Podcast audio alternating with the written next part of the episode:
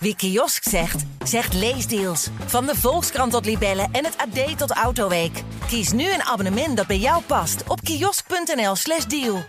Ik zit nu te denken, wij zeggen dat altijd tegen mensen, dat ze niet op de tafel moeten slaan vanwege de opname. En meestal heeft dat weinig symbolische waarde. Is dat echt alleen maar vanwege de geluidskwaliteit. Ja. Maar bij jou denk ik, doe je het eigenlijk wel eens? Nou ja, op een nette manier denk ik wel. Af en toe schiet ik wel uit hoor. Dan denk ik wel echt, ja, dit kan echt gewoon zo niet. En dat komt wel eens een keer voor, ja. Maar meestal is het verpakt. Probeer ik het venijnig te verpakken in een gewone zin. Hallo, fijn dat je luistert en zeker als je weer luistert naar Stuurloos. Waarin we het hebben over hoe wij Nederlanders een beter bestuur kunnen krijgen. Mijn naam is Kustaw Bessems. Ik ben journalist en columnist en in deze podcast van de Volkskrant ga ik te raden bij mensen die daarover ons denken verder kunnen helpen. Deze keer is dat de Nationale Ombudsman Reinier van Zutphen. Je hebt problemen met de overheid, je komt er niet op een andere manier uit. Dan kun je je bij zijn instituut melden. Maar al die mensen die dat doen en die in de knel zitten, lukt het ook om ze te helpen? En wat voor beeld van die overheid stijgt na ruim 7 jaar in functie uit die ervaring op? En de rapporten die hij schrijft, gebeurt er nou wat mee? Hoe wordt het beter? Daar ga ik het met Nationale Ombudsman Reinier van Zutphen over hebben.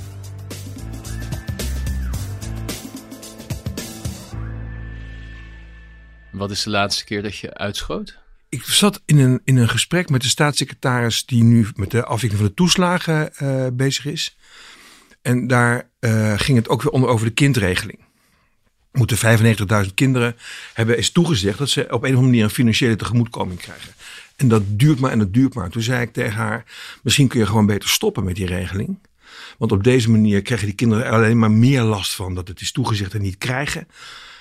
Dan dat ze heel lang moeten wachten en uiteindelijk een beetje geld krijgen. En dat heb ik wel vrij duidelijk gezegd. Ja. Dus ietsje duidelijker dan ik het nu zeg. Meende je dat ook inhoudelijk? Ja.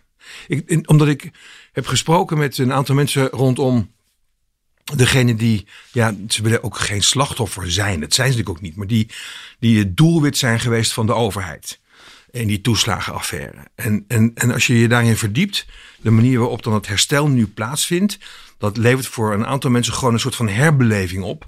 En ik laat me vertellen door deskundigen, onder andere mensen die met mediation bezig zijn en die met slachtofferssituaties bekend zijn, die hebben het dan over secundaire victimisatie.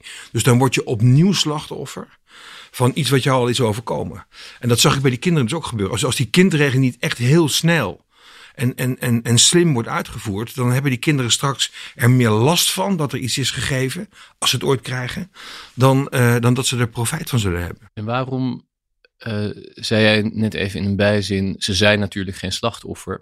Je veranderde slachtoffer in doelwit. Nou, omdat ik met ze heb gesproken. En dat is een soort van stigma waar ze niet aan willen geloven. Ze willen hun leven terug. Dat hadden ze ook gekund als ze geen doelwit waren geworden.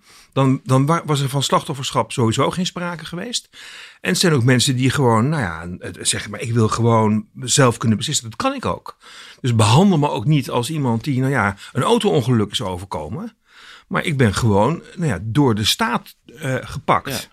En dat voelt toch anders dan in een slachtofferrol ook terechtkomen. Hè? Ja. Nee, ik denk dat wat ik van de ouders dus in die toeslagenaffaire heb gehoord, dat hoor ik ook wel bij Slachtofferhulp Nederland. Die ook, hè, dat blijft overigens gewoon Slachtofferhulp Nederland. Ja.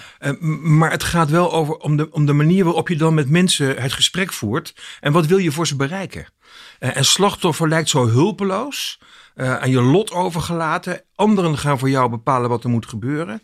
En in al die gesprekken die we hebben gevoerd, zie je dat die mensen gewoon zelf dat heft in eigen handen willen hebben. Ja. En het woord doelwit, wat je dan net even gebruikte, kwam dat net zo in je op? Of gebruikte je dat al in pas? Nee, dat kwam zo op. Ik was op zoek naar een ander woord. En toen dacht ik, oh ja, maar eigenlijk zijn ze gewoon doelwit geweest. Van een welbewuste operatie. Ja. Ja, eigenlijk wel een heftige term als je het zo... Ja, maar als je dus ziet over hoeveel mensen het gaat. Hè? Ik denk nog eens terug aan de tijd dat ik zelf dat rapport naar buiten bracht in 2017. Over die CAF-11-zaak. Dat ging toen over ongeveer 300 mensen. Dat zegt niemand mensen. Iets, denk ik. CAF-11-zaak. Nee, dat is dus een van die grotere onderzoeken waarbij het ging over het combi-team die onderzoek deed naar fraude. Dat was een team van de Belastingdienst. En dat werd afgekort met CAF. En dit was een 11e casus of een 11e dossier, zeg maar, ja, wat er werd onderzocht. En dat kwam bij ons door die bekende advocaat, mevrouw Eva Perez Gonzalez. En die vertelde het verhaal van 280 mensen. Inmiddels gaat het over tienduizenden mensen. Dus ik ben me ook langzamerhand wel in mijn eigen gedachten ook. Dacht ik van, goh, er ging nog veel meer schuil achter dat ene onderzoek wat wij deden. Er zat nog veel meer achter. En als je daar dan naar kijkt en je bent je aan het verdiepen in hoe dat dan precies ging. Dan lijkt het inderdaad buitengewoon bewust handelen. Gericht op bepaalde mensen. En toen kwam het woord doelwit bij mij boven. Ja.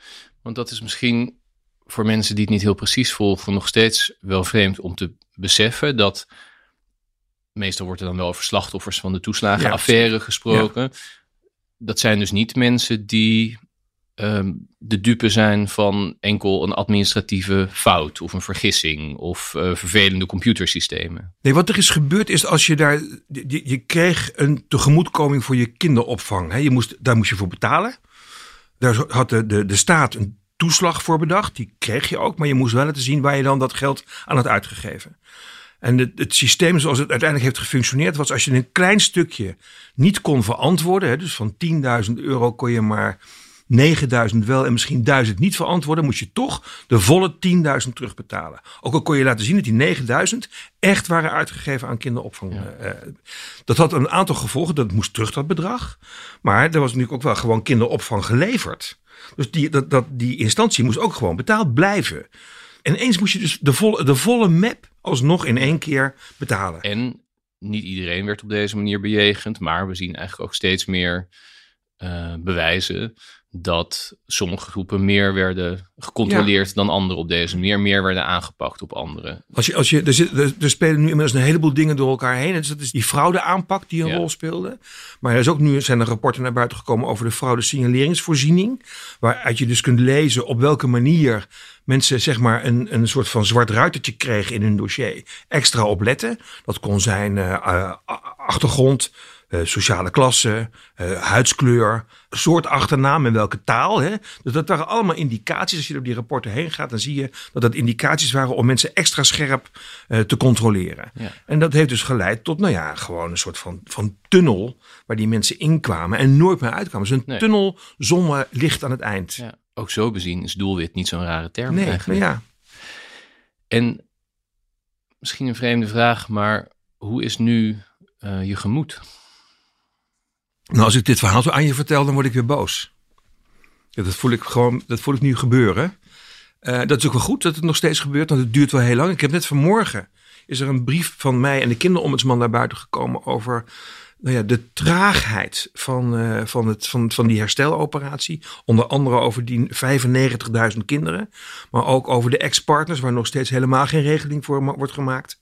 Ja, dus dat betekent dat vaak de moeder is al wel enigszins hersteld na de affaire. Maar de vader, waarvan inmiddels is gescheiden, die nog niet. En die heeft ook die ellende meegemaakt. En die heeft ook financiële problemen. Nou, dat schijnt zo ingewikkeld te zijn dat er is nog niet eens een wet voor bedacht. Ja. Laat staan ergens ontworpen en opgeschreven.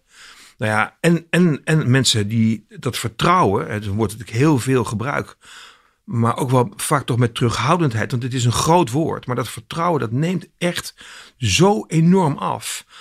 Zodat mensen weer gaan procederen. Dus dan gaan ze procederen omdat er geen besluit komt. En dan gaan ze procederen omdat ze geen volledig dossier krijgen om hun zaak te kunnen voeren. Of met hun advocaat erover te kunnen praten. Ja, dan denk ik, jongens. Ik zag dat inderdaad. Hè? Dus er ging inderdaad weer een bericht uit van jou als nationale ombudsman en van de kinderombudsman. Ja. En dan staat er zo boven dat jullie opnieuw aandringen op versnelling van die hersteloperatie. Dus dat aandringen is niet voor het eerst. En denk ik erachteraan, waarschijnlijk ook niet voor het laatst. Nee, dat denk ik ook, dat het nog wel een paar keer moet gebeuren. Ja, en ik weet niet of jij persoonlijk dan zo'n bericht goedkeurt wat eruit gaat, maar dat denk ik. Ja. Dus dat zie je er dan zo uitgaan. Ja. Wat denk je dan? Van gaat het iets uithalen? Of? Nou ja, wat ik dan altijd maar... de vraag wordt aan mij heel vaak gesteld. Doet jouw werk er eigenlijk wel toe? En iedereen vindt het belangrijke rapporten en het zijn goede onderzoeken en het zijn heldere conclusies. En nou ja, de gevolgtrekkingen deugen ook, want er is een relatie tussen het onderzoek, de feiten en wat wij vinden. En ook wat we aanbevelen. En de vraag is altijd, maar wat gebeurt er nou mee? En ik blijf altijd maar zeggen, als ik vind dat het echt belangrijk is, en dat vind ik ook, en zeker in dit geval, dan blijf ik het gewoon zeggen. Dat is nou eenmaal mijn opdracht. De opdracht die ik heb gekregen is niet om het dan vervolgens te repareren, want daar heb ik de mensen niet voor. Nee. Dat kunnen mijn mensen ook niet. Ik ben ook geen wetgever, ik ben geen minister, ik ben geen burgemeester of wethouder. Maar ik vind wel dat het moet gebeuren. En ik vind dat er iemand moet zijn, een instituut, dat iedere keer moet blijven herhalen totdat het in orde is. Hier moet het sneller. En of het echt werkt, weet ik. Maar de mensen rekenen er ook op dat ik dat wel blijf zeggen. Ja, maar denk je niet, want die hersteloperatie die lijkt echt behoorlijk vastgelopen.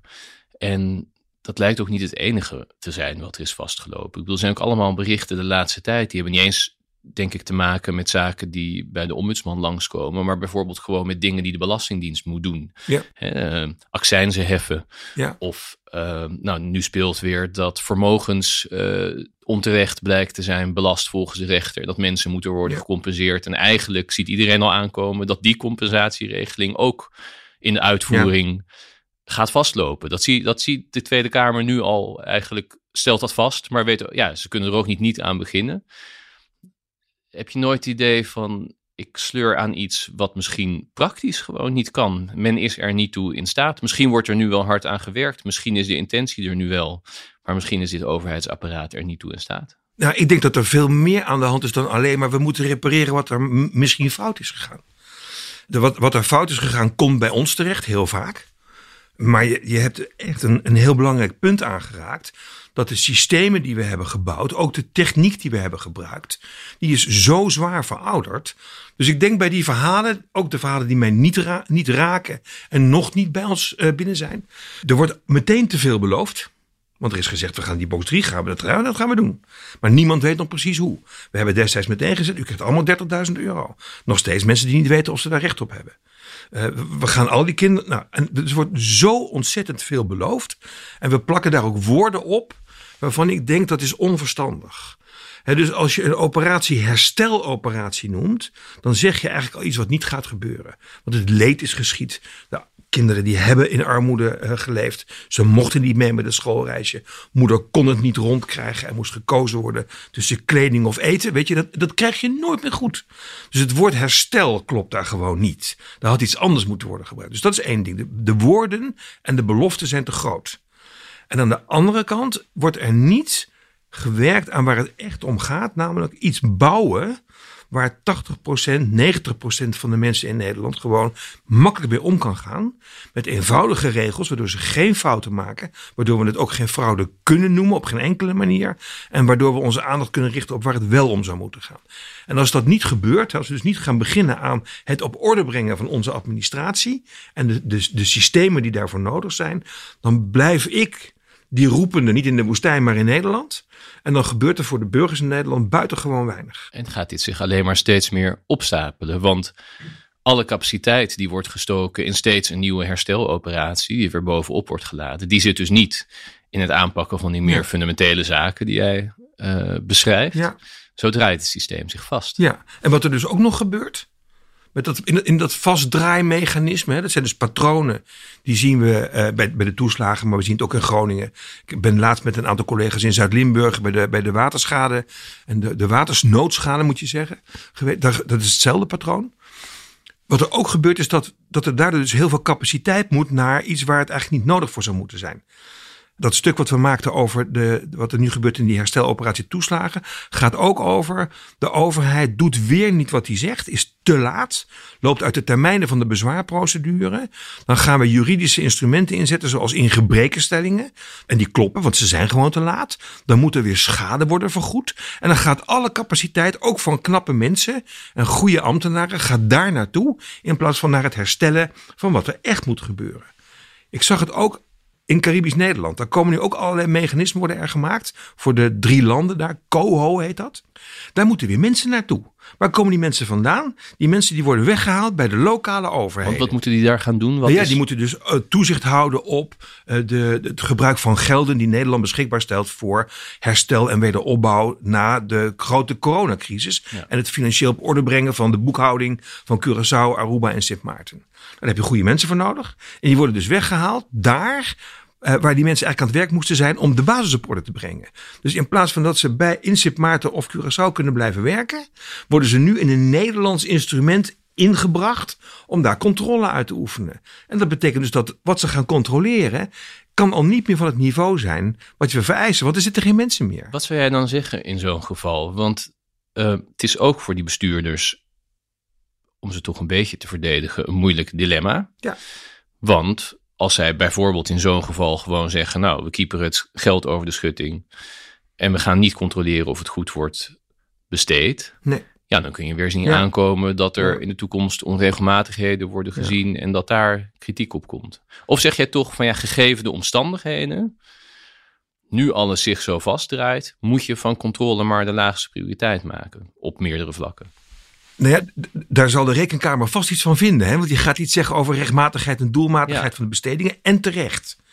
We hebben het gezien waarbij die €30.000 regeling. De katshuisregeling bij kerst. Dat was een regeling waarbij werd gezegd, nou, we gaan in elk geval een hele grote groep van die slachtoffers uit toeslagenaffaire sowieso met €30.000 compenseren. Ja. Daarna bleek dat geld dus ook terecht was gekomen bij mensen waarvan je kon afvragen of ze daar wel recht op hadden. Ja, 1 ding wisten we zeker. Op een of andere manier waren zij geraakt in die toeslagenaffaire. Ja. Dat was wel. Dat stond vast. Ja. Er waren mensen die kregen €30.000 van wie de schade nog veel groter is. En al die processen die lopen nog. En er waren ook een aantal mensen die echt wel minder schade hadden gehad dan die €30.000. Maar daarvan hebben we gezegd, ja, we moeten snel en het moet. Ja. Nou, daar hebben we heel veel opmerkingen ook over gehoord. Hè? Of is dat nou wel fair en eerlijk? Nou, daar kun je inderdaad vraagtekens bij stellen. Maar wat is dan, is er een oplossing te bedenken? En ik denk dat er een mogelijkheid is om het gesprek met de mensen zelf veel sneller en eerder te voeren. Het gaat nu allemaal, ik zou bijna zeggen op zijn Hollands, in weer een systeem bedenken met checks en balances, met controles. Want we willen niet dat er geld ten onrechte bij die mensen terechtkomt. Ja, ik denk dan bij mezelf, we hebben ook andere manieren al gehad waarbij we achteraf ons afvragen, goh, is dat wel precies het bedrag? Nou, laten we daar een beetje ruimhartiger zijn met een slag om de arm daar mensen schadeloos stellen. Maar doe het ook vooral snel en vraag wat ze nodig hebben. Het duurt zo lang voordat wij kunnen zeggen tegen iemand waar die uiteindelijk aanspraak op kan maken, dat het vertrouwen dat het goede bedrag is weg. En dat verergert al die processen. Dus eerder in gesprek. Vraag wat er aan de hand is. Kijken waar de oplossing ook volgens die mensen zelf gevonden kan worden. Dat wordt bijna nooit gevraagd. Wat zou u nou eigenlijk zelf willen dat er moet gebeuren? Wat hebt u nodig op dit moment? En kunnen we dat dan ook snel bij u brengen? Wat kan dat dan voor iets zijn? Wat hoor jij dan bijvoorbeeld dat mensen nodig hebben? Nou, soms gaat het om de schulden echt heel snel aflossen. En niet via allerlei mechanismen en aanbieden. En waar komt het geld terecht? Waar komt die 30.000? Bij mijzelf, bij mijn bewindvoerder. Veel mensen zitten in een schuldenpositie. Dus daar hebben ze ook al te maken met nog extra ogen die meekijken. Ik kom studenten tegen die zeggen, ik wil graag dat geld nu hebben. Want dan kan ik me inschrijven voor een universiteit. Mensen willen graag op kamers gaan, dat lukt niet. Ouders willen hun huis gewoon een keer in de verf zetten, want dat hebben ze heel lang niet gedaan. Of willen verhuizen naar een betere woning. Ja, daar is dat geld gewoon nu voor nodig. En als je maar wacht en wacht en wacht. Als ik dus nu zie dat het nog jaren gaat duren voordat al die procedures zijn uitgelopen en afgelopen uiteindelijk, dan kunnen die mensen dus gewoon de komende jaren heel plastisch maar gewoon dat huis niet schilderen. En dat is wat ze willen. Maar ook daar zit natuurlijk weer een spanning tussen wat dan maatwerk wordt genoemd, hè, de oplossing voor het individu en gelijkberechtiging. Is het wel eerlijk gegaan? Ja. Op een gegeven moment verschijnen de eerste verhalen waarbij iemand zegt, dat is raar, ik mocht een nieuw behangetje en die is helemaal uit schulden geholpen en de derde is een opleiding doorgeloodst. Ja. En daarom pleit ik er dus erg voor om die gesprekken met mensen die deze argumenten aanvoeren, voelen zich over het algemeen bekocht door de overheid. Opnieuw. He, die denken, ik heb eigenlijk meer recht op meer. Ik heb niet gekregen waar ik aanspraak op mag maken. En dat hadden we kunnen voorkomen, denk ik, door gewoon aan mensen te vragen, wat heb jij nodig? We erkennen, je bent gedupeerd door deze affaire. Daar heb je ernstig last van gekregen. Jij, je gezin, je kinderen. Er zijn dingen gebeurd, die kunnen we niet meer herstellen. Maar we kunnen wel ons uiterste best doen om aan jou nu te vragen van, wat heb je nodig? En kijken of we je dat kunnen geven. En dan krijgt iedereen waar die zelf vindt dat hij zou moeten krijgen. En dat helpt al enorm om het gevoel van ongelijkheid weg te halen. Want dan kun je tegen iemand zeggen, maar zo'n gesprek voeren we met iedereen. Maar je hebt misschien ook iemand nodig die dan over zo'n proces waakt. En op het moment dat het onderwerp van publiek debat wordt, daarvoor gaat staan. En verdedigt waarom het misschien anders gaat dan anders. Of waarom het niet helemaal gelijke monniken gelijk kappen is deze keer. Ja. Ja, en maar goed, ik heb ooit de rechter gedaan. En daar heb ik over die gelijke gevallen gelijk behandelen altijd geleerd dat daar hoort een zin achteraan. Er zijn eigenlijk geen gelijke gevallen. Maar er komt nog een zin bij. En dat betekent dat je moet uitleggen waarom iemand krijgt wat hij krijgt. Ja. Waarom die ongelijk is ten opzichte van een aantal anderen. En als je dat niet kunt, dan heb je een probleem op te lossen. Dus als iemand zo'n vraag stelt van waarom krijg ik dit? En terwijl de buurman gewoon overnight €30.000 kreeg. En je kan dat niet uitleggen, dan heb je het niet goed gedaan. Komen ze er vaker niet uit dan nodig, denk je? Ja, ik denk dat het zo is. Ik denk dat we hebben het dan meteen over allemaal afkortingen als de VSO, dus de vaststellingsovereenkomst.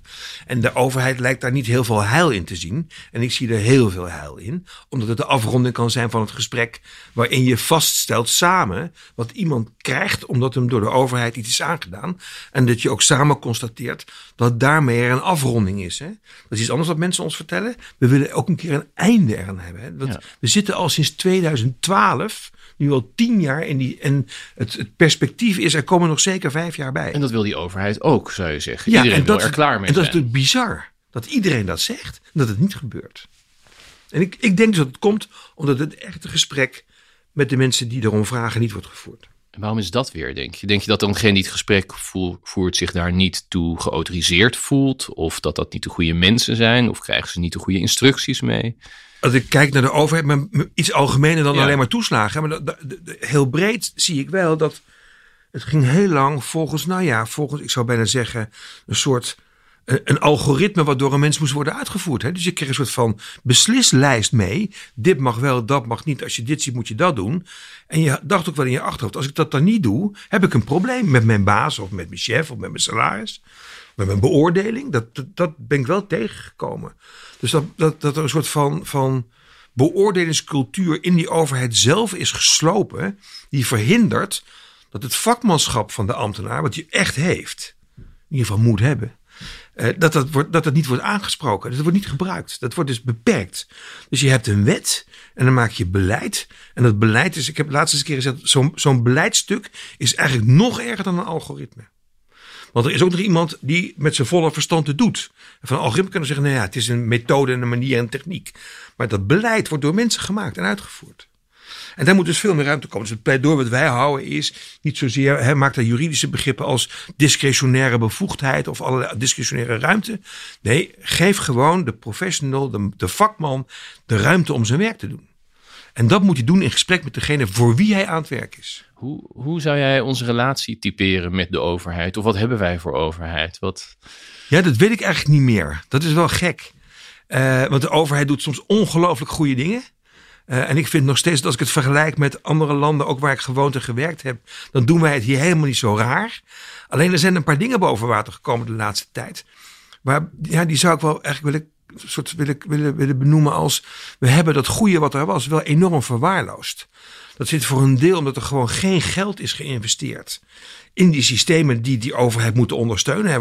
Waar die op drijft en die de overheid moeten dragen.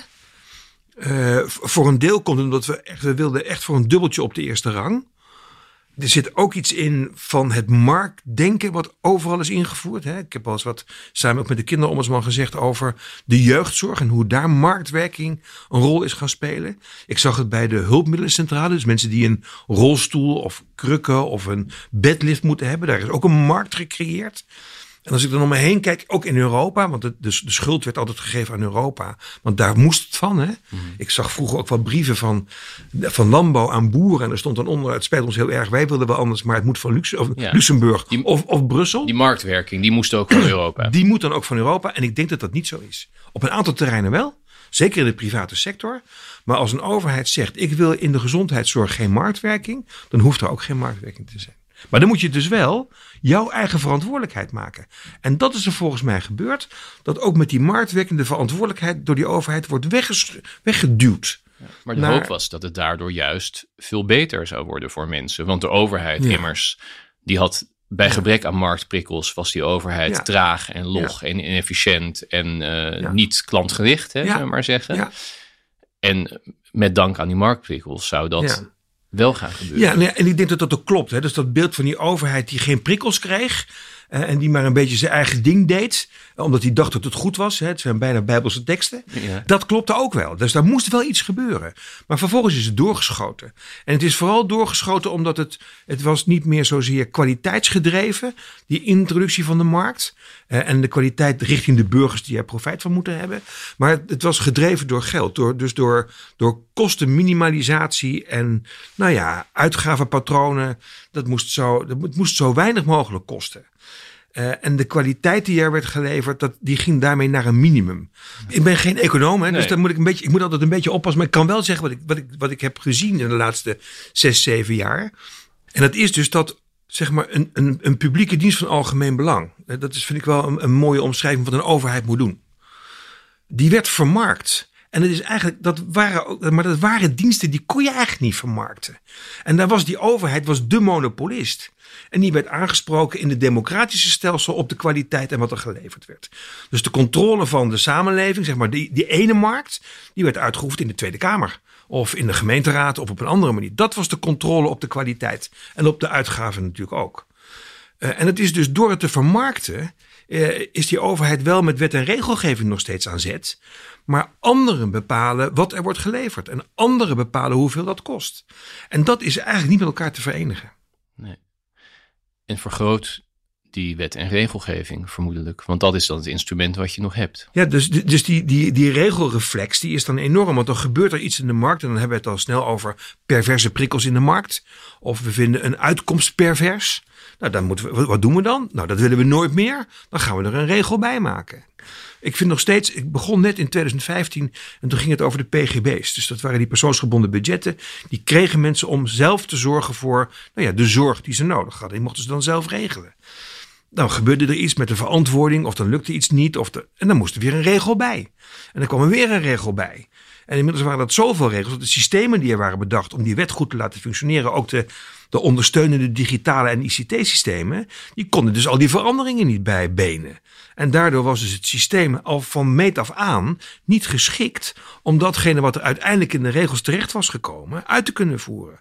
Nou, dat hebben we, ik geloof dat Van Rijn wel om de 2 maanden in de Kamer stond om daar als staatssecretaris verantwoording af te leggen over wat er nu weer mis was gegaan. Ik voer nu en poche dit type gesprekken met allemaal andere gasten ook. En mij dringt zich eigenlijk steeds meer het beeld op van een beetje het model van de autoritaire opvoeding.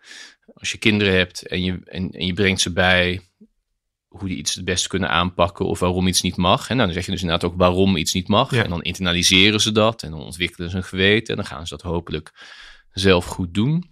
En de autoritaire opvoeding is eigenlijk, in principe zoek je het maar uit. Je wordt ook heel lang vrijgelaten en aan je lot overgelaten. Maar ga je een bepaalde grens over, dan krijg je een tik. Zodat je weet, daar moet je niet overheen gaan. Ja. En hier doet, maar ik weet niet of jij dit beeld herkent, maar hier doet de overheid me eigenlijk steeds meer aan denken. Van eerst moeten we het vooral heel erg zelf uitzoeken. Totdat we iets doen, dat we kennelijk over de grens gaan. Of iets niet eerlijk hebben gedaan. En dan kunnen we heel hard ongenadig worden aangepakt. Ja. We hebben dat aan de mensen in Nederland, aan de burgers gevraagd. Hè, van, hoe kijk je tegen die overheid aan? Ook omdat we wilden weten, hoe gaat het zich de komende 10 jaar ontwikkelen? Hè, die relatie tussen burger en overheid. En wat moeten wij dan vanuit onze opdracht als ombudsman met die wetenschap? En wat moeten wij dan zelf misschien ons wel aanpassen of op een andere manier gaan werken? En het eerste wat mensen, het allerbelangrijkste wat ze zeggen, eigenlijk het eerste wat ze steeds zeggen is, wij willen weten wat de overheid wel voor zijn rekening neemt en wat die niet voor zijn rekening neemt. Want willen mensen weten, wat moet ik zelf regelen? En waar ben ik ook zelf verantwoordelijk voor? En wat doet uiteindelijk ook de overheid voor mij? En de verwarring die er is, en die is ook wel zichtbaar in veel van die problemen waar we het nu al een tijdje over hebben. Dat is dat die overheid inderdaad een tijd lang dingen vrijlaat, maar dan uiteindelijk zegt, maar ik ga er toch over. En dat snappen mensen niet. En ik eigenlijk ook niet. Dus dat vrijlaten en ineens te horen krijgen, maar je ging er eigenlijk helemaal zelf niet over. Ja, dat is funest. Ook voor de zelfbepaling voor mensen zeggen, nou oké, maar als ik weet wat ik moet doen, dan doe ik het zo. Maar dan wil ik ook niet dat achteraf wordt gezegd, had niet gemogen of vind ik toch niet goed. Nou, en wat jij beschrijft is behoorlijk grillig en onvoorspelbaar. Ja, mensen vinden dat heel ingewikkeld om nog een beetje te kunnen volgen. Ja. Wat gebeurt er nou? Dit doet me ook erg aan de coronacrisis denken. Ja. Waarbij we natuurlijk aanvankelijk werden aangesproken van, zeg, we zijn toch geen kinderen en we kunnen het allemaal zelf. En het is allemaal je eigen verantwoordelijkheid. Ja. En het andere moment waren er ineens boetes van €400 als je niet aan de regels doet. Ja, het is, corona is voor mij echt een enorme grote hoeveelheid voorbeelden van waar die overheid ineens een heel raar naar gezicht kreeg. Ik heb laatst in zo'n bijeenkomst ook wel gezegd dat de overheid zijn ware gezicht heeft getoond in de coronatijd. Omdat je ineens, kwamen mensen bij ons, die klaagden over de BOA's in het openbaar vervoer. Die hoefden geen mondkapje op, hadden een medische indicatie. Werd gewoon niet geloofd. Werden afgevoerd, want die zeiden, nee, ik mag wel. Nee, u niet. En dan weg. En in de boeien, tot in de boeien toe. We hebben natuurlijk het bekende voorbeeld van de 4 mensen in Schiedam. Die een taartje zaten te eten. En die daar wegens samenscholing werden beboet met z'n allen. Maar ik heb ook voorbeelden gekregen van mensen die ongedocumenteerde. Mensen zonder papieren en recht op verblijf. Dat zijn er overigens heel veel in Nederland. Heel veel. Die wilden graag wel ook toch hun gezondheid beschermen. En toen was de vraag, krijg ik wel een QR-code? En het antwoord was, nou als u kunt laten zien wie u bent, krijgt u een QR-code. Maar het probleem was nou net dat ze niet konden laten zien wie ze waren. Dus ze kregen geen QR-code. En dat betekent dus eigenlijk ook geen vaccinatie. Want voor die vaccinatie was wel iets nodig om te laten zien wie je bent. Dus we hadden ineens ook in Amsterdam, maar ook elders in het land, heel veel mensen die eigenlijk een gevaar voor zichzelf waren. Want ze wilden wel gevaccineerd worden, maar ze waren het niet. En ze leefden in kwetsbare omstandigheden. En toen ze erom vroegen, zei de overheid, nee, doen we niet. Want ik weet niet wie je bent. Dus niet het gezondheidsbelang of het belang van deze mensen voorop stellen. Maar het idee, dat past niet in het systeem. Ja. Dat hebben we in die coronatijd ongelooflijk vaak gezien. Krijg je eigenlijk ook wel eens dingen te horen van mensen die dit soort dingen uitvoeren? De ombudsman krijgt natuurlijk vooral de meldingen binnen van burgers die vinden dat de overheid hen niet goed heeft behandeld. Ja. En die krijgen soms gelijk en soms ongelijk als jullie daar een uitspraak over doen. En soms verzamelen jullie dingen tot een onderwerp. Hoor je wel eens iets van de andere kant? Ja, die andere kant, dus die overheidskant is natuurlijk voor ons heel erg belangrijk. Ja, en dat bedoel ik niet op topniveau, maar gewoon mensen die overal aan knoppen zitten. Als je echt wil weten wat er gebeurt, dan moet je met die mensen praten. Dus als ik het voorbeeld neem van Zuid-Limburg en de watersnood. Als je wil weten wat er is, dan moet je met iemand van het sociaal wijkteam in Valkenburg langs de geul gaan lopen. Want die zegt, kijk, daar woont nog iemand op zijn eerste verdieping, want het is nog steeds nat beneden in zijn woning. En daar woont iemand, die heeft een bedrijf, die heeft al wel een tegemoetkoming gekregen. En zijn broer in het pand ernaast niet. Dan weet je wat er gebeurt. En mensen zeggen, ik vind het verschrikkelijk en ik wou er wat aan kon doen. Maar ik loop hier tegenaan of daar tegenaan. Dus dat weten waar het echt misloopt in die praktijken van de overheid, dat hoor je van de mensen die er werken. Maar is er iemand van zo'n wijkteam, is dat degene die heeft besloten, die krijgt nog geen tegemoetkoming? Nee, die ziet dus dat er aanvragen zijn gedaan en dat het gejuridiseerd is en dat precies. De burgemeester wel van goede wil is, maar het ook niet kan doorbreken. Maar ergens aan de andere kant van dat proces zit iemand, een systeem of een persoon, maar uiteindelijk toch ook altijd een persoon, die heeft dat besloten. Of die, En spreek je die mensen wel eens? Ja, en dat zijn mensen die omdat de overheid hakt de zaken altijd in stukjes. Hè? Dus er is iemand in zo'n wijkteam die loopt rond en die heeft gevoel voor de mensen. En die kan ook nog bij wijze van spreken troosten en dweilen. Mm-hmm. Dat is voor de allereerste nood helpt dat. Nou, dan komt de situatie van ja, maar u kunt hier voorlopig niet wonen. Dan is er nog iemand die regelt tijdelijke woning. En dan op een gegeven moment moet er echt iets gebeuren. Namelijk, er moet geld komen en subsidie worden aangevraagd. En dan ben je in een heel ander bureau beland. Dan zit je ineens niet meer in Valkenburg, maar dan zit je in Den Haag. Of op een digitaal scherm, wat blokkeert. Wat zegt, voldoet niet aan de vereisten om in aanmerking te komen voor. Ja, en als je met die mensen praat, maar die zeggen, maar ik redeneer gewoon vanuit mijn eigen kader. En dat is juridisch, of het is de digitale mogelijkheden, of vanuit... Nou, dus die hebben geen relatie met de natte voeten en erger in Valkenburg. Daar zit het probleem. En dus heel schematisch, er is iemand die namens de overheid bij jou komt... Ja. Nou, die probeert het op te lossen. En als dat niet lukt, dan moet er een ander aan de slag. Dan kom je misschien bij de afdeling bezwaar. Nou, die willen nog een keer komen kijken. Dan lukt dat ook niet. Dan wordt het juridisch. En dan zit je bij de jurist van een dienst. Die is nooit geweest waar het probleem zich voordoet. Kent de mensen ook niet. Maar ziet alleen maar de juridische werkelijkheid. Zou dat dus al helpen? Zoiets simpels? Ja. Eens in de 2 weken, het pand uit. Ja, ja. Ik probeer dat zelf met mijn collega's ook te doen. Hè? Want ik vind dat je ook daar het goede voorbeeld moet geven. Dus ik ben veel onderweg. En ik ga binnenkort 3 dagen naar Friesland. Dan struinen we daar echt door de provincie alle gemeenten af. Niet alleen maar met de Friezen. Maar ook met de mensen op de kantoren. Bij de overheden. Bij het UWV. Bij de gemeente. Bij het waterschap. Wat speelt hier? Hoe zit het in elkaar? Hoe zit het? Nou, en dan praten. Natuurlijk met de watergraaf en de burgemeester. Hè? Dat doe ik zeker. Maar mijn collega's, mijn medewerkers, die zitten daar gewoon met de mensen achter de bureaus en lopen door de wijken waar het gebeurt. Kom jij dan toch een beetje met hoogwaardigheidsbekleders te zitten? Ik probeer dat, nee, dat doe ik zeker altijd. Ja, dat doe ik altijd. Dus in zo'n tour van 3 dagen zit ook altijd het burgemeestersdiner. Dus ik nodig ze allemaal uit en de dijkgraaf en anderen en de commissaris van de Koning. En dan wil ik graag weten hoe het met ze gaat. En vooral hoe zij vinden dat het met hun inwoners gaat. Ja. En ik heb dan met een stapeltje naast me liggen met onderwerpen van ik denk, nou, zou het zo kunnen hebben. En het is ook wel vragen van, heb je oog voor klachten in jouw eigen gemeente? Sommigen hebben dat heel sterk, die willen dat gewoon weten en die zijn op de hoogte. Anderen zeggen, nou, die heb ik overgelaten aan iemand in de organisatie. Nou ja, dan ga ik raadsleden porren om dan zo'n burgemeester vragen te gaan stellen over, waar is het jaarverslag over de klachten over deze gemeente van het afgelopen jaar? En...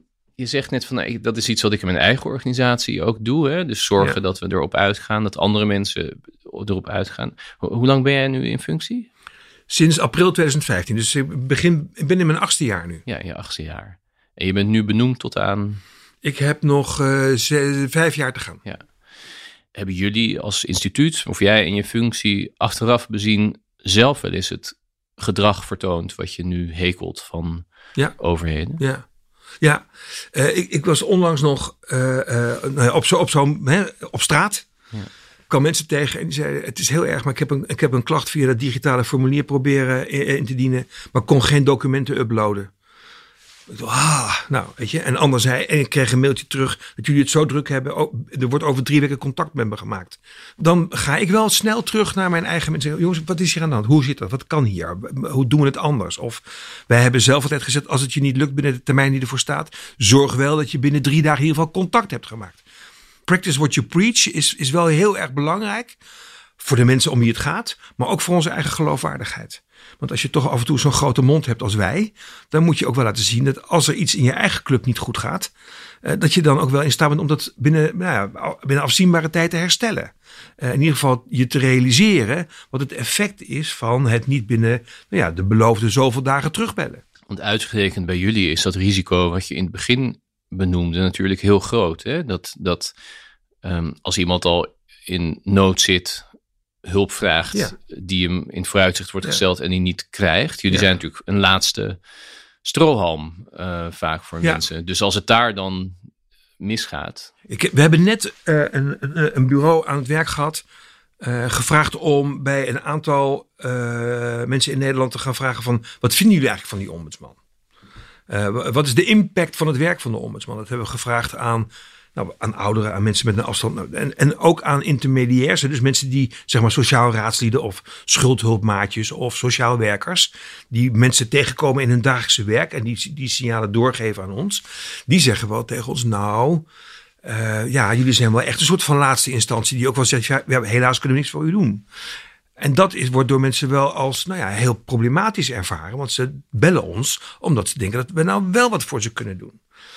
En we hebben ook wel wat veranderingen doorgevoerd in onze eigen organisatie. We zeiden vaak, dit is al te lang geleden. Dat kan niet, hè? Dus ergens staat een jaar in de wet. Maar je mag best na dat jaar nog een onderzoek doen of iemand helpen. Er staat niet dat je niet mag helpen. Maar het leek een beetje strak. We hebben het nu omgedraaid. Hè? In principe kijken we of het op een of andere manier door ons iets te doen valt. En pas als we zeggen, ja, dat kan echt niet, dan zeggen we, nou, dat gaat dus niet. Maar dan nog steeds. Bij jullie was het ook wel eens iets te veel. De regels zijn de regels, ja. En de procedures. Ja. Daar zijn we wel alert op, omdat mensen ons dat gewoon vertellen. En het helpt dus echt als ik gewoon ook zelf en met collega's, maar vaak ook gewoon in mijn eentje door de stad loop. Mensen tegenkom die wat tegen je zeggen. Als je journalist bent en je bent op een feestje, dan hebben mensen altijd een goed verhaal voor je, wat echt in de krant moet. Hebben mensen bij jou altijd een misstand waar echt naar gekeken moet? Nou, het valt me altijd wel op dat wij worden wel heel erg welwillend behandeld. Okay. Dus af en toe is het nou wel die dingen van die termijnen en zo. Hè? Ja, maar luister nou eens even, dat doe je niet goed. Maar als het gaat over wat we aan de kaak stellen en hoe we daar ook in het publiek mee omgaan. Dat we daar ook kranten en televisie voor gebruiken om het bekend te laten zijn. Daar krijg ik wel goede reacties op. Goed bezig, dat krijg je eigenlijk ook wel veel. Dat zeg je nou. Ik fietste door de stad van de week. En ineens iemand riep gewoon letterlijk, terwijl ik voorbij fietste, goed bezig! En een grote duim. Ja, nou ja, dan heb ik wel een goede dag. Ja. Dus dat gebeurt wel echt. Is dat ook een beetje waar je wel de energie vandaan blijft halen? Dat soort reacties? Ja, uiteindelijk haal ik mijn energie en zeg maar de moed om door te gaan. Haal ik uit individuele zaken. Waar we soms iets voor elkaar krijgen. En waar ik soms niks van elkaar krijg, maar waar het feit dat we met iemand hebben gesproken al geholpen heeft. Dus ik heb ook inmiddels wel echt wel tientallen verhalen waarvan ik denk van ja, weet je, daar deed het ertoe.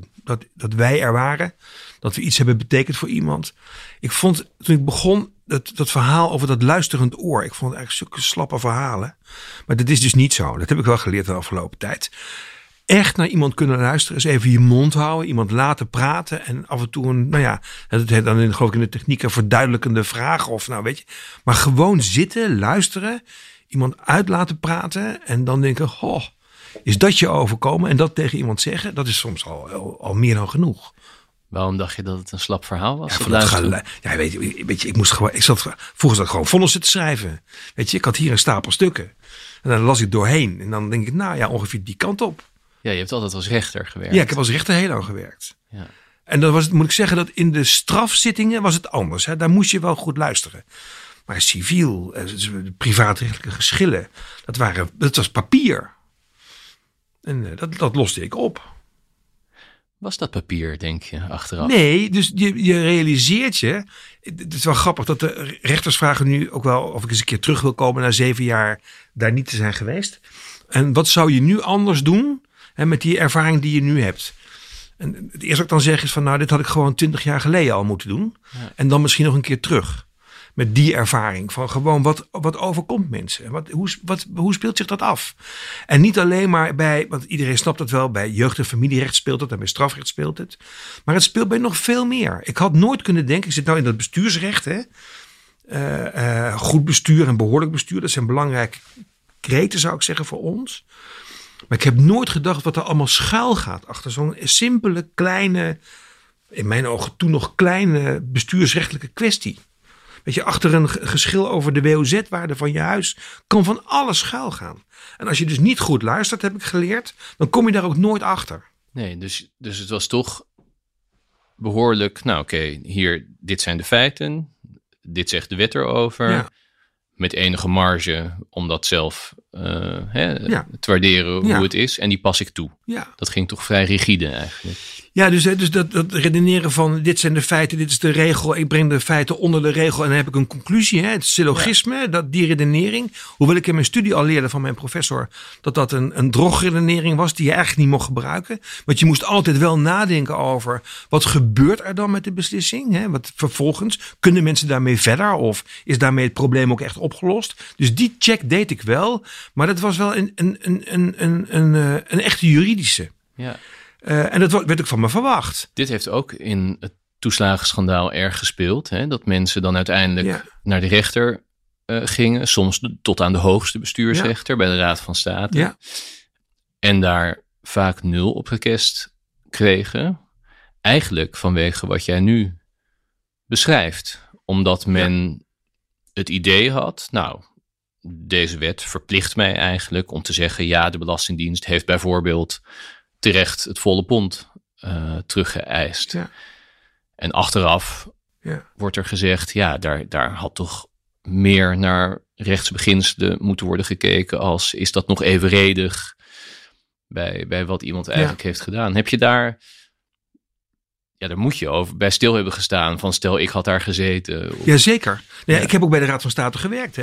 Ik ben een tijdje daar ook rechter plaatsvervanger geweest in de Raad van State... Dat heette dan staatsraad in buitengewone dienst. In de tijd dat ik rechter was bij een andere bestuursrechtelijke organisatie in Nederland. Dus ik heb het zelf ook veel gedaan. En ik kon me ook heel goed verplaatsen in die rechters. Ik begreep heel goed hoe dat werkte. Dat zou ik zelf ook, en heb ik misschien ook wel in een aantal zaken ook zo gedaan. Later is er nog gekeken, niet alleen maar naar toeslagen, maar ook naar de situaties rondom een verklaring omtrent gedrag. Dat was ook een vrij rigide manier van doen. Dat zei de afdeling zelf ook op een gegeven moment, de Raad van State. Er zijn een aantal andere terreinen waar ik denk, ja, dat heb ik zelf ook zo gedaan. En ik vond het uiteindelijk, want die rechtspraak van de rechtbanken, er zijn een paar rechters die hebben daar laten weten dat ze dat toch niet de goede manier vonden. Ja, maar werden uiteindelijk... zoveel mogelijk. In Rotterdam had je een aantal rechters die probeerden zo goed mogelijk te laten weten aan de hoge rechter van we vinden dit eigenlijk niet kunnen. En dan kreeg je daar dus geen gehoor voor die signalen. En hebben zich toen, zoals het ook hoort, aangepast aan de hoogste rechter. Dus wat er boven water is gekomen is dat gesprek tussen die lagere rechter, die eerste rechter en die tweede rechter, dat moet beter. Die signalen die daaruit komen, die moeten daar op tafel komen te liggen. Niet zozeer per zaak, maar wel wat is het patroon, wat is het beeld, wat gebeurt hier nou eigenlijk? Wat zien we aan gedrag van toeslagen of de Belastingdienst of van, op allerlei terreinen kan het. Hè? Hoe doet de UWV het of de SVB of hoe zit het met de incasso van boetes? Dat zou veel sterker moeten worden besproken. Dat is wel de les. En dat het ook anders kon, liet de afdeling, en dat vind ik ook wel een compliment aan de afdeling bestuursrechtspraak, uiteindelijk, die zeiden in 2019, het kan ook anders. Ja. Zonder dat de wetten werden veranderd, de wetten werden niet veranderd. Er werd gezegd, we kennen nu 2 rapporten, één is er van de Ombudsman, het andere is van de Wetenschappelijke Raad voor het Regeringsbeleid. Die hebben geschreven over het doenvermogen van mensen. Dus je moet je verdiepen in de situatie wat iemand overkomt, als zich zo'n sterke, machtige belastingdienst tot doelwit maakt. Dat moet je je reden. En het was argument, die 2 rapporten zeggen, we moeten hier echt anders naar kijken. En toen kon het ineens wel. Dus alles is wel na hele lange tijd. Hè? Dat duurde na heel veel zaken. Ja, mijn rapport was uit 2017 en de omslag was in 2019. Ja. Maar de ellende is al veel eerder begonnen. En ergens maakte dat het juist ook pijnlijk. Want daarmee werd dus aangetoond dat kon. Zeker. Dat alles wat tot die tijd werd gezegd, onze handen zijn gebonden, dit is waar de wet ons aan houdt. Wij kunnen niet anders beslissen. Ja. Ja, het was goed dat het gebeurde, maar het was ook het bewijs dat dat dus onzin was. Dat is eigenlijk het diepe inzicht dat hoe de wet en de regel er ook uitziet. Als je uit het oog verliest wat je teweeg brengt met je beslissing, dan doe je je werk niet goed. Nee. Want je kunt met wetten en regels en juristerij is ook heel erg, een beetje flexibel. Ik herinner me ook zaken, het ging om, als je nou neemt in het civiele recht, de kwesties rondom ziekte en schade die mensen kregen doordat ze die asbestziekte kregen. Toen werd het, maar de oorzaak ligt al heel ver in het verleden, want het openbaart zich pas 30 jaar later. Toen dachten we met z'n allen, maar als dat de juridische regel is, dan krijgen die mensen dus nooit hun schade. Toen zeiden, dan gaan we dat nu, die regel blijft dezelfde, maar zodra het zich openbaart, gaan die jaren pas tellen. Heel simpel, met dezelfde regel, maar de juiste oplossing. Dus ik zeg daar tegenwoordig over. Je moet je altijd afvragen of wat je ook doet. Of je nou rechter bent of ombudsman of beslisambtenaar. Je moet je afvragen wat ik nu doe. Dat gaat over mensen en hun leven. En is het fair wat er in het leven van die mensen gebeurt als ik dit beslis? En als je het niet fair vindt, dan heb je echt iets te doen. En er zit misschien ook iets extra's bij wanneer het bestuursrecht is. Dus wanneer het gaat over de relatie tussen burger en overheid. Ja.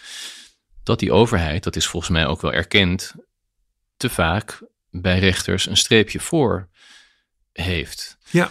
Omdat toch het basisidee is dat die overheid betrouwbaar is. Ja. Dat hij in zo'n zaak bijvoorbeeld de goede gegevens aanlevert. Dat hij niks achterhoudt. Nou, zaken waarvan we achteraf kunnen vaststellen dat het soms toch is gebeurd.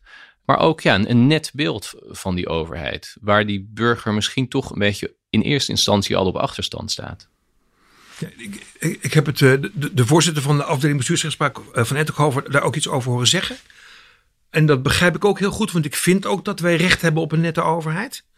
Dat moet ook het uitgangspunt zijn, want wij leven in een democratische... en al die grote woorden, de rechtsstaat, de rule of law... een goed functionerende trias politica met een onafhankelijke rechter... die niet kan worden beïnvloed door de staat en de macht en allerlei andere dingen. Heel belangrijk, is je uitgangspunt. Dat is het ideale waar we naar streven. En daar hoort een tweede zin bij, maar weer... dat is dus niet vaak het geval. En daar moet je dus altijd alert op zijn. Als je dus niet meer in staat bent om die signalen... dat er dus in die zaak die op dat moment voor jou op tafel ligt... en de mensen die achter die zaak zitten en die voor jou staan... als je het gevoel hebt dat er iets niet goed gaat... dan mag je dus niet terugvallen op de staat zal het wel goed gedaan hebben... maar dan is het dus, ik ga uitzoeken of het hier goed gegaan is. En ik denk dat dat een cruciale les is... die nu is geleerd, moet worden geleerd uit die toeslagenaffaire. Want het zit veel vaker, komt dat natuurlijk voor. Hè? Dat je een soort van, en ik zag het van de week. Ja, een voorbeeld wat ik in de krant las. Er zijn heel veel mensen die mogen nu in Nederland blijven als asielzoeker, vreemdeling, vluchteling. Hebben een status gekregen. Mogen hier verblijven, een verblijfsstatus. Als je die hebt gekregen, mogen jouw familieleden ook komen. Dat doet Nederland, dat heet dan de nareis van die mensen, heel ingewikkeld over. Waardoor er enorme achterstanden ontstaan bij de behandeling van die zaken. En ik noem dit voorbeeld omdat het antwoord was van de overheid, de staat. Nou, dan doen we het wel sneller en minder zorgvuldig. En dan geven we ze het voordeel van de twijfel. En toen werd ik kwaad. Ik word bijna emotioneel van. Hoezo het voordeel van de twijfel? We hebben het hier over mensen die gevlucht zijn. Die al jaren, misschien wel 2 jaar hun kinderen niet hebben gezien. Die dolgraag hun man of vrouw hier naartoe willen hebben. En dan zeggen wij tegen die mensen, je krijgt het voordeel van de twijfel. Nee, zo is het niet. Natuurlijk, die mensen die vertrouwen. Alleen we gaan wel checken. Er hoort wel een check bij. Bij vertrouwen hoort ook een check. En ik vind dus ook, ik wil die overheid best vertrouwen. Maar er hoort een check bij. En als dat niet gebeurt, dan gaat het fout. Dus dat voordeel van de twijfel geven, dat is een houding die ik wel breder aantref bij die overheid. Want we lopen in de problemen, onze systemen doen het niet, of de IT doet het niet, of het duurt te lang, of juristen maken problemen. Nou weet je, dan geven je het voordeel van de twijfel. Hé, ho, ho, ho, je moet je eigen zaakjes op orde hebben. En zolang dat niet zo is, is het niet voordeel van de twijfel. Maar geven die mensen gewoon waarom ze vragen. Ja. Want zorg maar dat je het voor elkaar hebt. Dat zou ook de les moeten zijn wat mij betreft. En dan kom je wel weer in de buurt van het uitgangspunt is. Er is een behoorlijk handelende overheid die de burger geeft waar die aanspraak op kan maken. En niet als die het vraagt. Maar ik zet nog een schepje bovenop. Je zou het bijna bij moeten gaan brengen. En zeggen luister, dit is wat kan in uw situatie. En dit zijn onze regels en zo doen we dat hier. En u bent nu een oudere die... U kunt echt zorgtoeslag krijgen. Echt. U vraagt het niet, maar het kan echt. Ik zal u erbij helpen. En die denken, ik reken met onderbenutting. Dus dan heb ik minder geld uit te geven. Ja. Die houding. Dat is dus... Uitgaande van dat de overheid doet het goed. Ja. Maar kijk wel even of het echt klopt. Dat uitgangspunt. Waarom was je nou zo geraakt net? Nou... Omdat ik dat voordeel van de twijfel geven aan mensen die hun heil zoeken in Nederland, omdat ze elders worden vervolgd. En ik heb ze gesproken. Dus ja. Er zit iets. Ik ken die mensen om wie het gaat. En ze zijn al erkend. Hè? Als... Ja, dus er is iemand die mag hier zijn. Ja. En die zegt, mag ik ook mijn kinderen bij me hebben? Nou, dan geven je kinderen het voordeel van de twijfel. Ja. En nou, dat emotioneert mij. Dat vind ik zo'n verkeerde houding van dit land, om het maar even heel groot te maken. Ik denk, ja, dat kan gewoon niet. Die woorden mag je niet gebruiken. Ja, eigenlijk is het toch ook, hè, want jij zegt wel van, maar je moet er ook vanuit kunnen gaan, de rule of law en een betrouwbare overheid. Maar is dat niet een beetje naïef? Is het niet altijd juist, is het niet per definitie gewoon een ontzettend ongelijke strijd? Zodra je geen geschil hebt, fijn. Maar zodra je toch een geschil hebt met de overheid, is het toch een ongelooflijk ongelijke strijd. Ja. En bij uitstek, hè, ik bedoel, jij raakt nu geëmotioneerd doordat het over vluchtelingen gaat. Maar ik zat net ook, toen we het hadden over die rechtszaken bijvoorbeeld, te denken. Nou ja, dat zijn ook vaak mensen die op een andere manier kwetsbaar zijn, of die niet de hoogste opleiding hebben genoten, zeker. Of die zich niet... Ik realiseer mij altijd ontzettend het feit dat ik heb gestudeerd en dat ik kan spreken in dezelfde taal als de instanties waar ik mee te maken heb, waar ik iets gedaan van moet krijgen, dat ik in hun ogen waarschijnlijk een nette indruk maak. Allemaal enorme voordelen. Ja. Dus misschien moeten we helemaal niet ervan uitgaan dat het in principe betrouwbaar is. Het is misschien wel in principe een soort ontembaar beest. Nou ja, in ieder geval is er is een enorme machtsverhouding. Hè? De staat tegen de burger. Het is toch de almachtige staat. Maar ik vind wel dat we hebben gekozen voor... Ik wil niet zeggen dat het ideaal is, maar zo willen wij het voor elkaar brengen. En waar ik dus huiverig voor ben om te zeggen dat het uitgangspunt dat de staat het goed doet, dat niet deugt. Ik denk, we moeten daarvoor in de plaats komen. Moet het uitgangspunt zijn, het zal wel niet deugen. Nou, dat gaat mij... Dan ben ik bang dat ik veel te veel wantrouwen tegen die staat creëer. Dus ik vind dat het moet zijn, zo zou het moeten zijn. En we hebben mensen nodig in dat systeem, in die rechtsstaat, die checken of het wel klopt. En dat gaat voor ieder geval bij die rechter, wat voor hem ligt, wat hij over moet beslissen, moet hij zich die vraag stellen. Ja. En als hij tot de conclusie komt dat het klopt, dat uitgangspunt is ook hier nog valide, dan gaan we daar mee verder. Je wilt die lat, die wil je zo hoog houden. Hoog, ja. En dat moet je doen, terwijl de praktijk behoorlijk vaak... Ja. Laat zien dat aan die lat niet wordt voldaan. En al heel lang. Hè? Ik had in deze reeks had ik op een gegeven moment, in ieder geval in Nederland, heel lang had ik Michal Citroen te gast. Nou, haar specialisme is de opvang, of liever gezegd, het gebrek daaraan van Joden na de Tweede Wereldoorlog en het decennia slepende gebrek aan rechtsherstel wat ze hebben meegemaakt. En zij ziet dat mechanisme eigenlijk vandaag de dag nog overal. Ze ziet het bij de tolken die worden achtergelaten in Afghanistan, ze noemden ook het toeslagenschandaal. Maar je ziet het op hele andere vlakken. Hoe recent bijvoorbeeld eigenlijk pas oorlogsmisdaden zijn erkend die door Nederland zijn gepleegd. Heel veel van dat soort dingen duren ontzettend lang. Voordat er überhaupt eigenlijk de erkenning is, dan heb je herstel nog niet eens gehad. Dus dat is er. En daarnaast, ja, dat zeg jij dan, denk ik, moet je die lat dus eigenlijk ook weer heel hoog leggen waar we wel heen moeten. Ja, ik ben bang als we die lat daar niet hoog leggen, dat de schrijnendheid van de verhalen die jij net noemt, hè, en die zij echt op een fantastische manier verwoord heeft. Ik heb het ook in de krant nagelezen nog. En ik vond, ik was er echt, ik denk zo is het echt nog steeds. En ik vond de vergelijking die zij maakte met de manier waarop mensen die uit de concentratiekampen terugkwamen in Nederland en Frankrijk. Weet je, nou hebben wij hier weinig wijngaarden. Maar we hadden ook wel gewoon wijn op tafel kunnen zetten, hè, om te vieren dat ze terug zijn. En dat ze het gered hebben. Dat deden we allemaal niet. En je ziet dat nog wel terugkeren. Ik heb me net ook weer gebogen samen met Jacobine Geel van het College voor de Rechten van de Mens. En met de kinderombudsman over de situatie in Heumens-Oort de tweede keer, waar de Afghaanse tolken en hun gezinnen zaten. Die nu in Enschede zitten en daar nog steeds niet een fatsoenlijke woning hebben gekregen, aangeboden. Wel weten waar ze naartoe gaan, maar de gemeentes leveren niet. Dat is nog steeds zo. Ik zag meteen die parallellen. Maar ik ben dus bang dat als we die lat niet daar laten liggen, hoog, dat we het dan gewoon gaan vinden. En ik wil dat het niet gewoon wordt. Ook al duurt het zo lang en herhaalt het zich. Ik wil niet dat het gewoon wordt. Dus als er een debat over de rechtsstaat komt. Het gaat binnenkort gebeuren in de Tweede Kamer. Maar ook in de Eerste Kamer. Dan wil ik met die verhalen daar zijn. Als jullie de rechtsstaat verdedigen. Dan moet dit niet meer gebeuren. Denk je wel eens, laat mij het doen? Nee, volgens mij kan ik het niet. Ik ben een allemaal mens. In mijn eigen organisatie weet ik wat ik wil. Ja, je runt nu toch ook een organisatie? Ja, maar samen met een paar hele verstandige andere mensen. Dus als ik het zou moeten doen, zou ik als allereerst om me heen kijken, wie gaat dat dan met mij doen? Ja. Want daar mankeert het ook aan. Dus dat idee dat jij de enige bent die dat kan, dat is gewoon niet waar. Je kan het alleen maar samen met anderen. Maar nu beschrijf je misschien wel precies waarom je er heel geschikt voor bent. Ja, dat zou kunnen. Het is me niet gevraagd. Nee. Maar ja, je moet toch af en toe jeukende handen hebben? Zeker, ja. Nou ja, er zijn natuurlijk een paar hele mooie departementen die ook wel passen bij het werk wat ik nu doe. En ook wel een paar hele mooie grote uitvoeringsorganisaties. Ja. En sommige mensen zeggen ook wel, ja, mooi praten, jij hebt nooit zelf gedaan.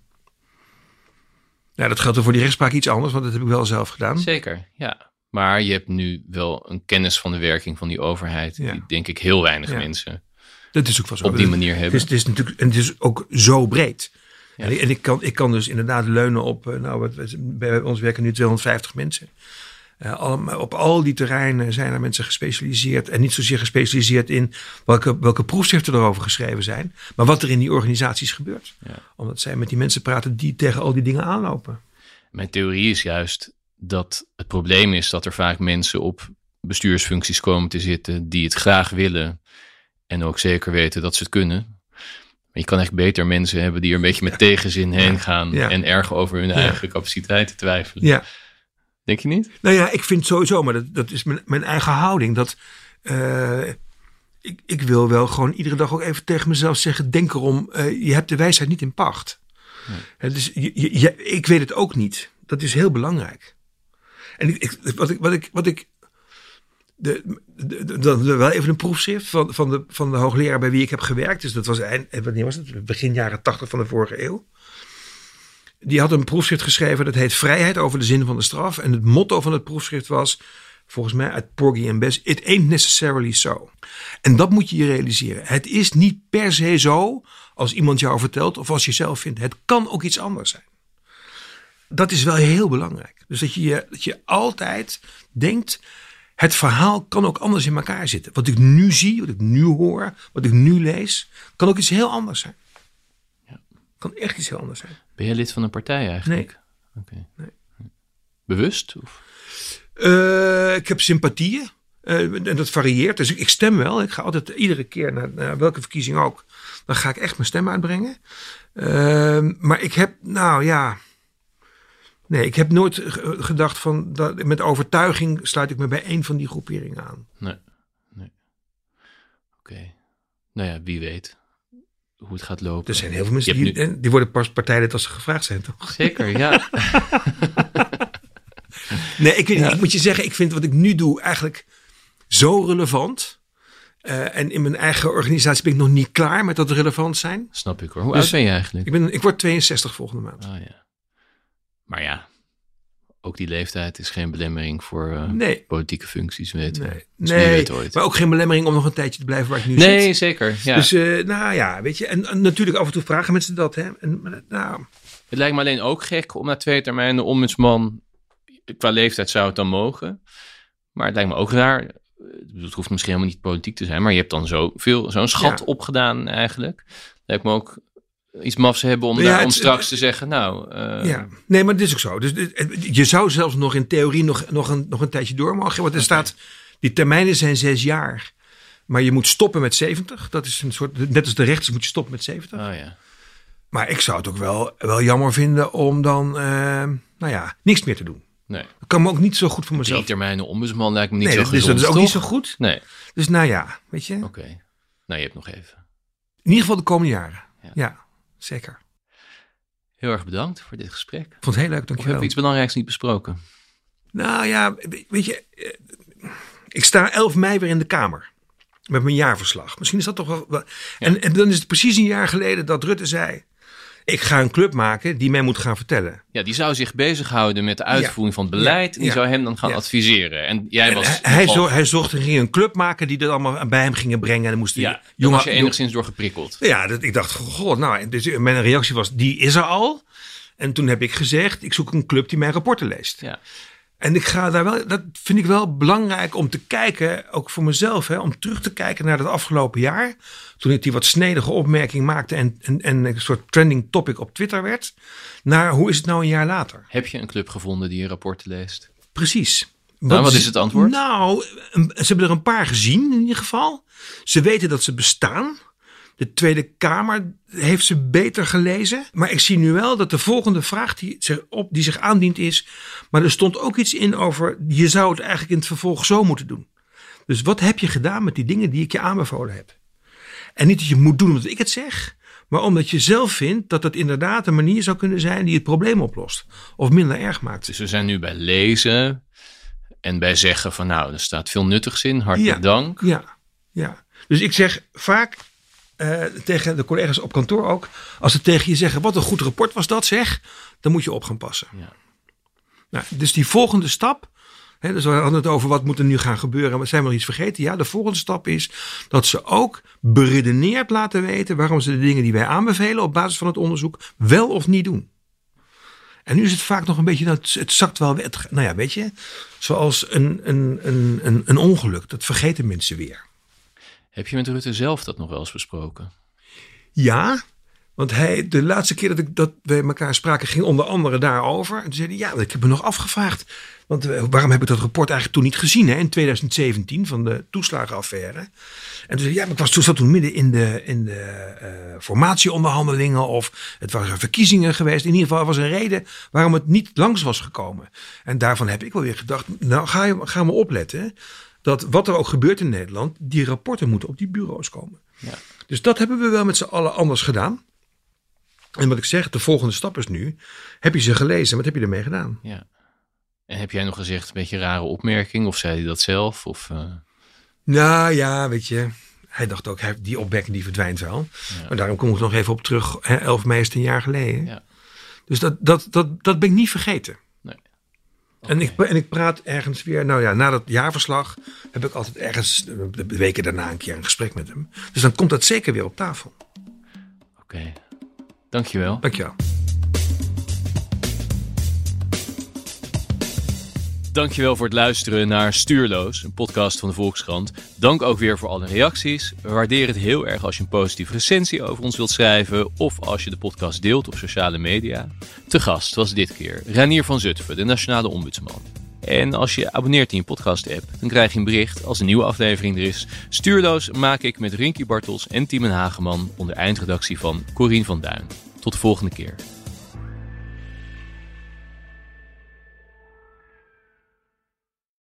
Wie kiosk zegt, zegt leesdeals. Van de Volkskrant tot Libellen en het AD tot Autoweek. Kies nu een abonnement dat bij jou past op kiosk.nl/deal.